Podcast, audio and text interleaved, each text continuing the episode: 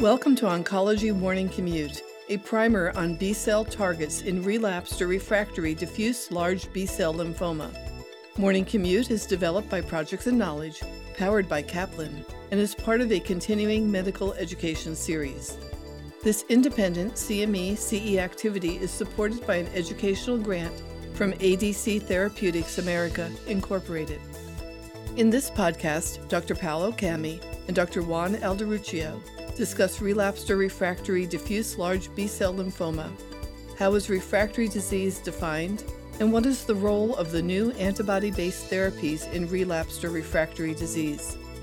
Information about the faculty and disclosures can be found at morningcommutepodcast.com forward slash B cell 1.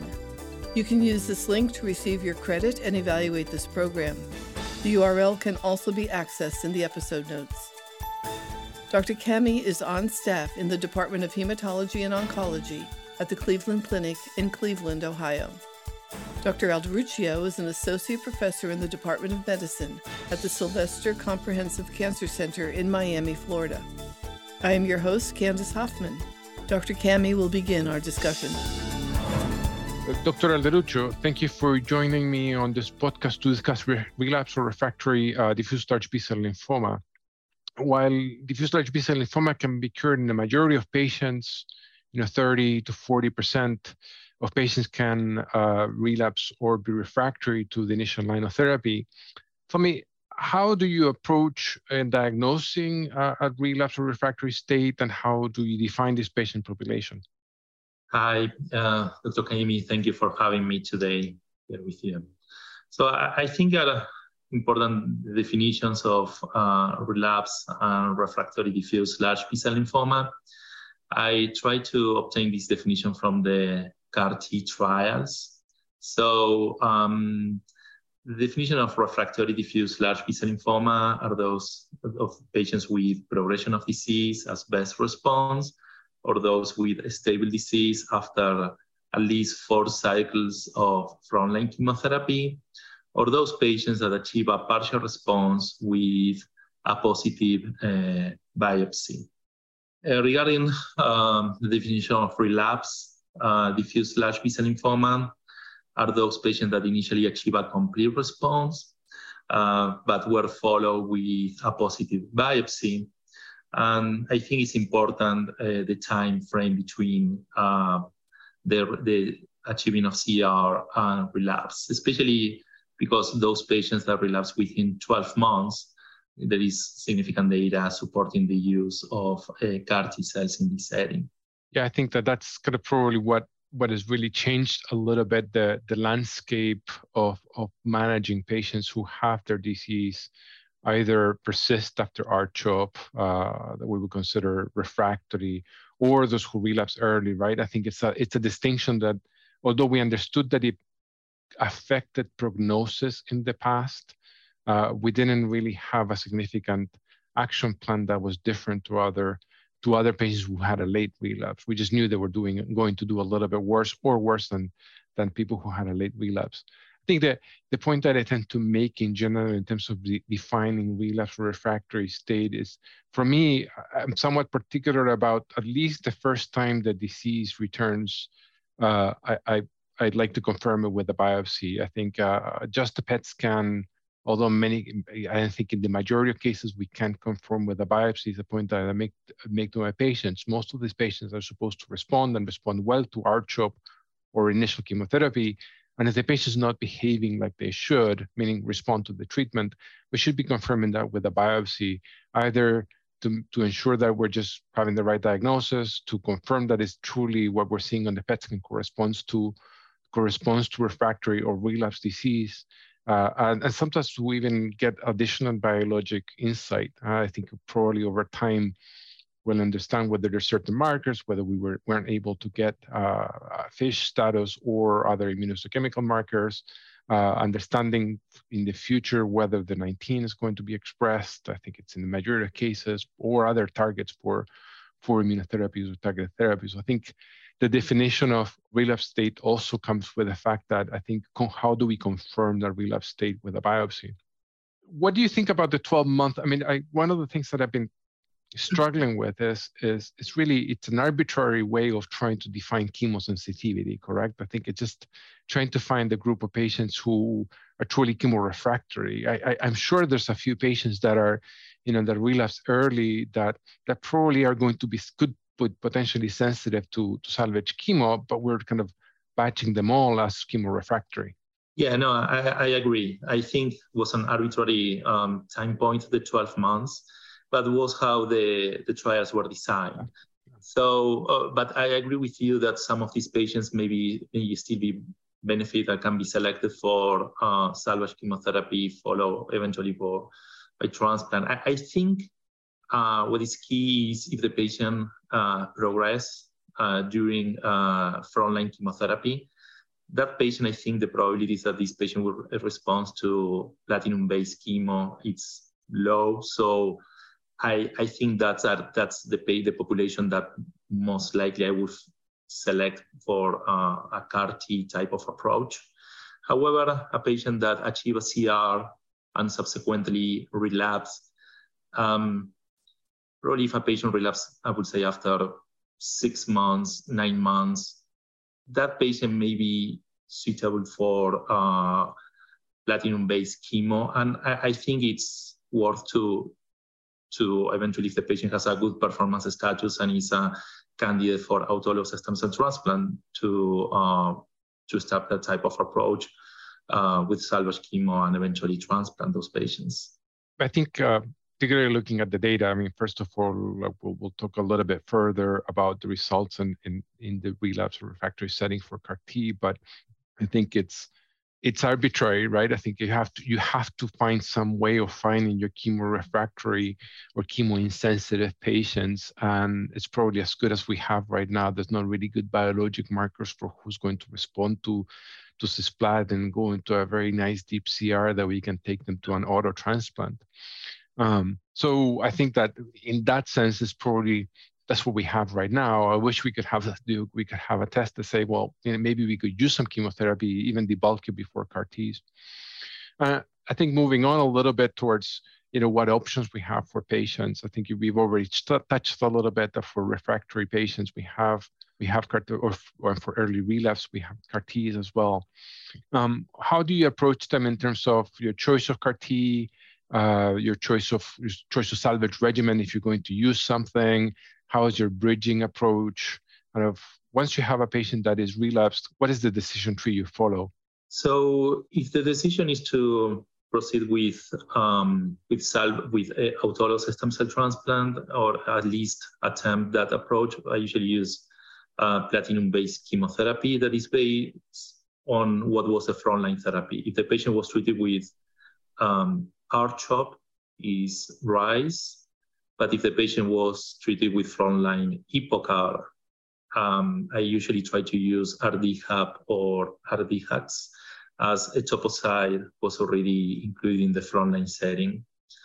Um, if the patient, uh, the direction is to move in, the decision is to move in the direction of CAR T, I try to avoid uh, bendamustine before uh, T cell collection for the risk of the lymphodepletion. Um, so we depend uh, what is the um, burden, disease burden, and the symptoms of the patient. In the uh, ZUMA 7, uh, the only uh, salvage therapy was glucocorticoids. Mm-hmm. So that's somehow sometimes it's uncommon that these patients can be without treatment or only with steroids for for three four weeks until the product is back. So sometimes uh, what I do in those settings is giving uh, polatuzumab or rituximab to try to uh, uh, address the symptoms until the uh, T cell collection is performed and subsequently until the CAR T product uh, is ready, continue with uh, bendamustine, rituximab, and polatuzumab until we're able to infuse the CAR Ts. Yeah, I think that's. I mean, it's it's it's a somewhat difficult decision. It's easy when you're getting the salvage chemotherapy, uh, uh, getting them ready for an auto. I think it was, you know, we're moving from this world where everything was very linear to having a very kind of wide spectrum of choices. Um, my, my approach is very similar to yours. I think uh, in general, uh, moved over time towards uh, towards ICE as the main platinum-based chemotherapy.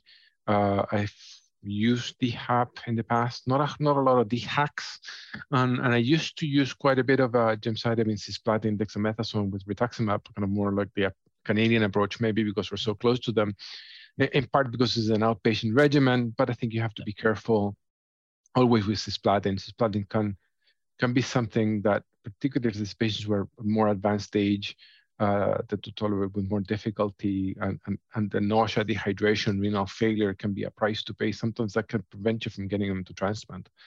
I completely agree at that point. Sometimes what we do is to split the dose of cisplatin and uh, give further hydration, and after the patient goes home, is discharged from the hospital, schedule as outpatient a uh, few times a week uh, hydration. Yeah, I agree. Um, the issue with with cisplatin is the kidney toxicity and electrolytes abnormalities.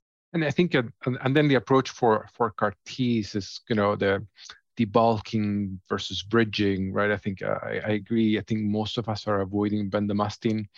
I find it interesting that polatuzumab single agent or with rituximab has gained so much traction when I think their the approval is somewhat not included as a single agent, but I think we've used that. Um, I do think that we haven't explored as a community yet how much importance might it, might tumor bulk have and tumor debulking prior to collection or, or prior to CAR T infusion have on the results. Um, but my suspicion is that you have somebody with minimal amounts of, of, tumor would have better response to CARs. And I think that that will be a, maybe a, a component of important research in the next few in the near future. I agree. And also maybe we are a little bit extrapolating data from mantle cell that we know that a prior bendamustine-based regimen affect the outcome of CAR T patients treated with this approach. So cautious and we definitely need more data in this. No, I agree with you. I think bendamustine has has T lymphotoxicity that is pretty well known in, in both in mantle as well as in follicular. The results, uh, at least on the upfront trials, I think it's it's known that will affect your your T cell uh, composition, populations, and, and, and, affects probably the quality of the product. I think the question is, is polatuzumab single agent or the, the right thing to do for bridging prior to, to collection or not? I think the other point that I think highlight you highlight a little bit is um, there's a group of patients who who are underserved by the delay, right? It's just the patient that is rapidly progressing. Uh, and I think we know the patient that needs rapid treatment in the front line, and we've seen that at least in our local data, the patient that is needing treatment quickly in this in the second line is a patient with has poor prognosis, is rapidly progressing, and that's a patient that we worry about. And I'm afraid that you know by not being able to get them to CAR Ts, this is a group that is still uncovered by the new developments, right? I think it's a patient that we're not serving well yet by CAR Ts, and it's a patient that for whom maybe a, a cycle of something like ICE could potentially help get them ready for CARs, right? Yeah, no, I agree. It's important that there are uh, some studies demonstrate that elevated LDH mm-hmm. performance status uh, have been associated factors with a worse uh, outcome uh, after CAR T. So probably those, those are patients as, if available, a clinical trial would be um, the best option in this setting if this would be available how about what considerations do you do for getting somebody to auto? I think it's it's fairly well defined uh, the population of patients that you think are are transplant eligible, and then we'll talk about the CAR T eligibility, which we think is somewhat wider, right? Yeah, yeah, I agree. Usually, it's based on um, the left ventricle, the cardiac function that the patient should have an acceptable cardiac function, uh, acceptable renal function, pulmonary function, and also acceptable liver function test. Regarding the age, we have been doing a little bit more uh, uh, doing in older patients, 70, 75 years old. And as you mentioned, in CAR T trials, they include patients in the early 80s. So um, I think there is a little bit more, more data in, to use in older patients CAR T. Um, that doesn't seem to be a factor yeah, I think uh, I think organ function is kind of your main determinant. I think it's continued to impress as I get older, as my parents get older, what the definition of advanced stages. I think yeah. we all we all experience that. Yeah, no, I agree. I think probably it's more a performance status rather than a and I think organ reserve is really kind of getting better. People are fit, getting fitter into their 70s. I've had, you know, a few patients over 75 that we've done a transplant, and they've actually done fairly okay. I do worry there there are patients that sometimes we forget they're not easy to collect. They don't their their marrow reserve is just not excellent, particularly after a couple of rounds of chemotherapy. Some of these patients tend to either require a couple of rounds of collection, almost always with plerixafor, and sometimes they just don't mobilize well. Um, and then I think they're slow to, to to improve unless they're very fit after after a transplant. I'm definitely for CAR T. I think that it's a different paradigm than for auto transplant, right? I think they, they, if they do well, they don't have any acute complication. You can do this in an 80 year old, particularly with the with drugs with products with 4-1BB, where the risk is uh, for costimulatory signal, where the risk of having adverse events is probably a little bit better, uh, at least in terms of the acute CRS. Um, do you use those parameters to choose your CAR T product, or or you use something that is institution mandated or, or kind of preferred? Yeah, no, we we use those markers that you just mentioned, but um, yeah, um, the, the, truth is that this is more um, um, a choice from the transplant group that are specifically who the, at our institution they do the CAR T cells. So they at the end they they are the ones who select the CAR T product. Okay, so, so in general, it's, it's something that is off of your off of your hands to to to yeah. see what they choose. Yes. So he, uh, you know, there's there's every every institution does it some somewhat different, correct? I think our choice to of CAR T uh, varies depending on on on, on our choice to, to who makes the choice. Here is is the lymphoma docs that that actually do the treatment. Uh, you know, certainly there's not just CAR Ts, there's other drugs, and I think um, there's there's other agents that are coming now in the third line. I think that's kind of expanded to most of them are antibody based. I think uh, with both tafasitamab and lenalidomide, loncastuximab. Uh, we talked a little bit about polatuzumab. We'll talk a little bit more as well. I think those all those things are expanding to people who are either not going to get CAR Ts. CAR Ts dominate, kind of take a lot of a lot of the air in the room. But I think there's certainly things that we can uh, consider. Which kind of patient do you think that that kind of you prefer or consider CAR T ineligible, or or you or you prefer to use one of these drugs uh, in the third line? I think would be what based on the fitness of the patient and the organ function. That is going to be how we proceed with and the definitions of transplant ineligible or basically. So if a patient fit has a, a, a appropriate uh, an organ function and the patient has a appropriate um, performance status, I think that the patient is eligible for this type of cellular products. That's what I usually try to keep in my mind and to select one therapy over the other. Yeah, I'm on the same boat. I think that that's that's somewhat it makes it I mean, these drugs, as we said, their eligibility is much wider for CAR Ts yeah. than, than for transplant. And I think that um, the, the group of people who can get this, who cannot get CAR Ts is not large, extremely large. Although we have to always mention access is definitely an issue, right? And I think yeah. patients for whom staying a month away from home, uh, or for whom travel to the transplant center, or whom cost to insurance cover is an issue. I think these drugs kind of start start becoming more attractive. Um, I've had a couple patients for you know second line therapy, tafasitamab, lenalidomide, for whom, although the visits are frequent, they don't require them stay in the hospital. Certainly something something I use for older patients, uh, thinking that that's probably where uh, that combination performs best. And people who are not refractory, uh, who do to first line therapy, uh, for whom uh, a response to tafalen could you know potentially give them quite a bit of time of long-lasting response, although with long-lasting treatment too. Yeah, no, I agree. And both of us, we work at uh, centers that we have these capabilities and we are able to use CAR T, but there are patients that don't have this access. So definitely off-the-shelf type of therapies are eventually appropriate in patients that they don't have the access to, to these cellular products yeah we're definitely spoiled i think that's where um, I, and that's how some, sometimes i say we tend to use a little bit less these agents less than we did in trial mm-hmm. uh, i think particularly for me i think for you know we continue to use lonca and we uh, give it, but these are for patients in the third line. Uh, for whom neuropathy is an issue, we start considering loncastuximab, or for whom uh, travel to the to, to our medical center is complicated because of distance. We have people coming from out of state. You know, I said once every three week infusions also an option.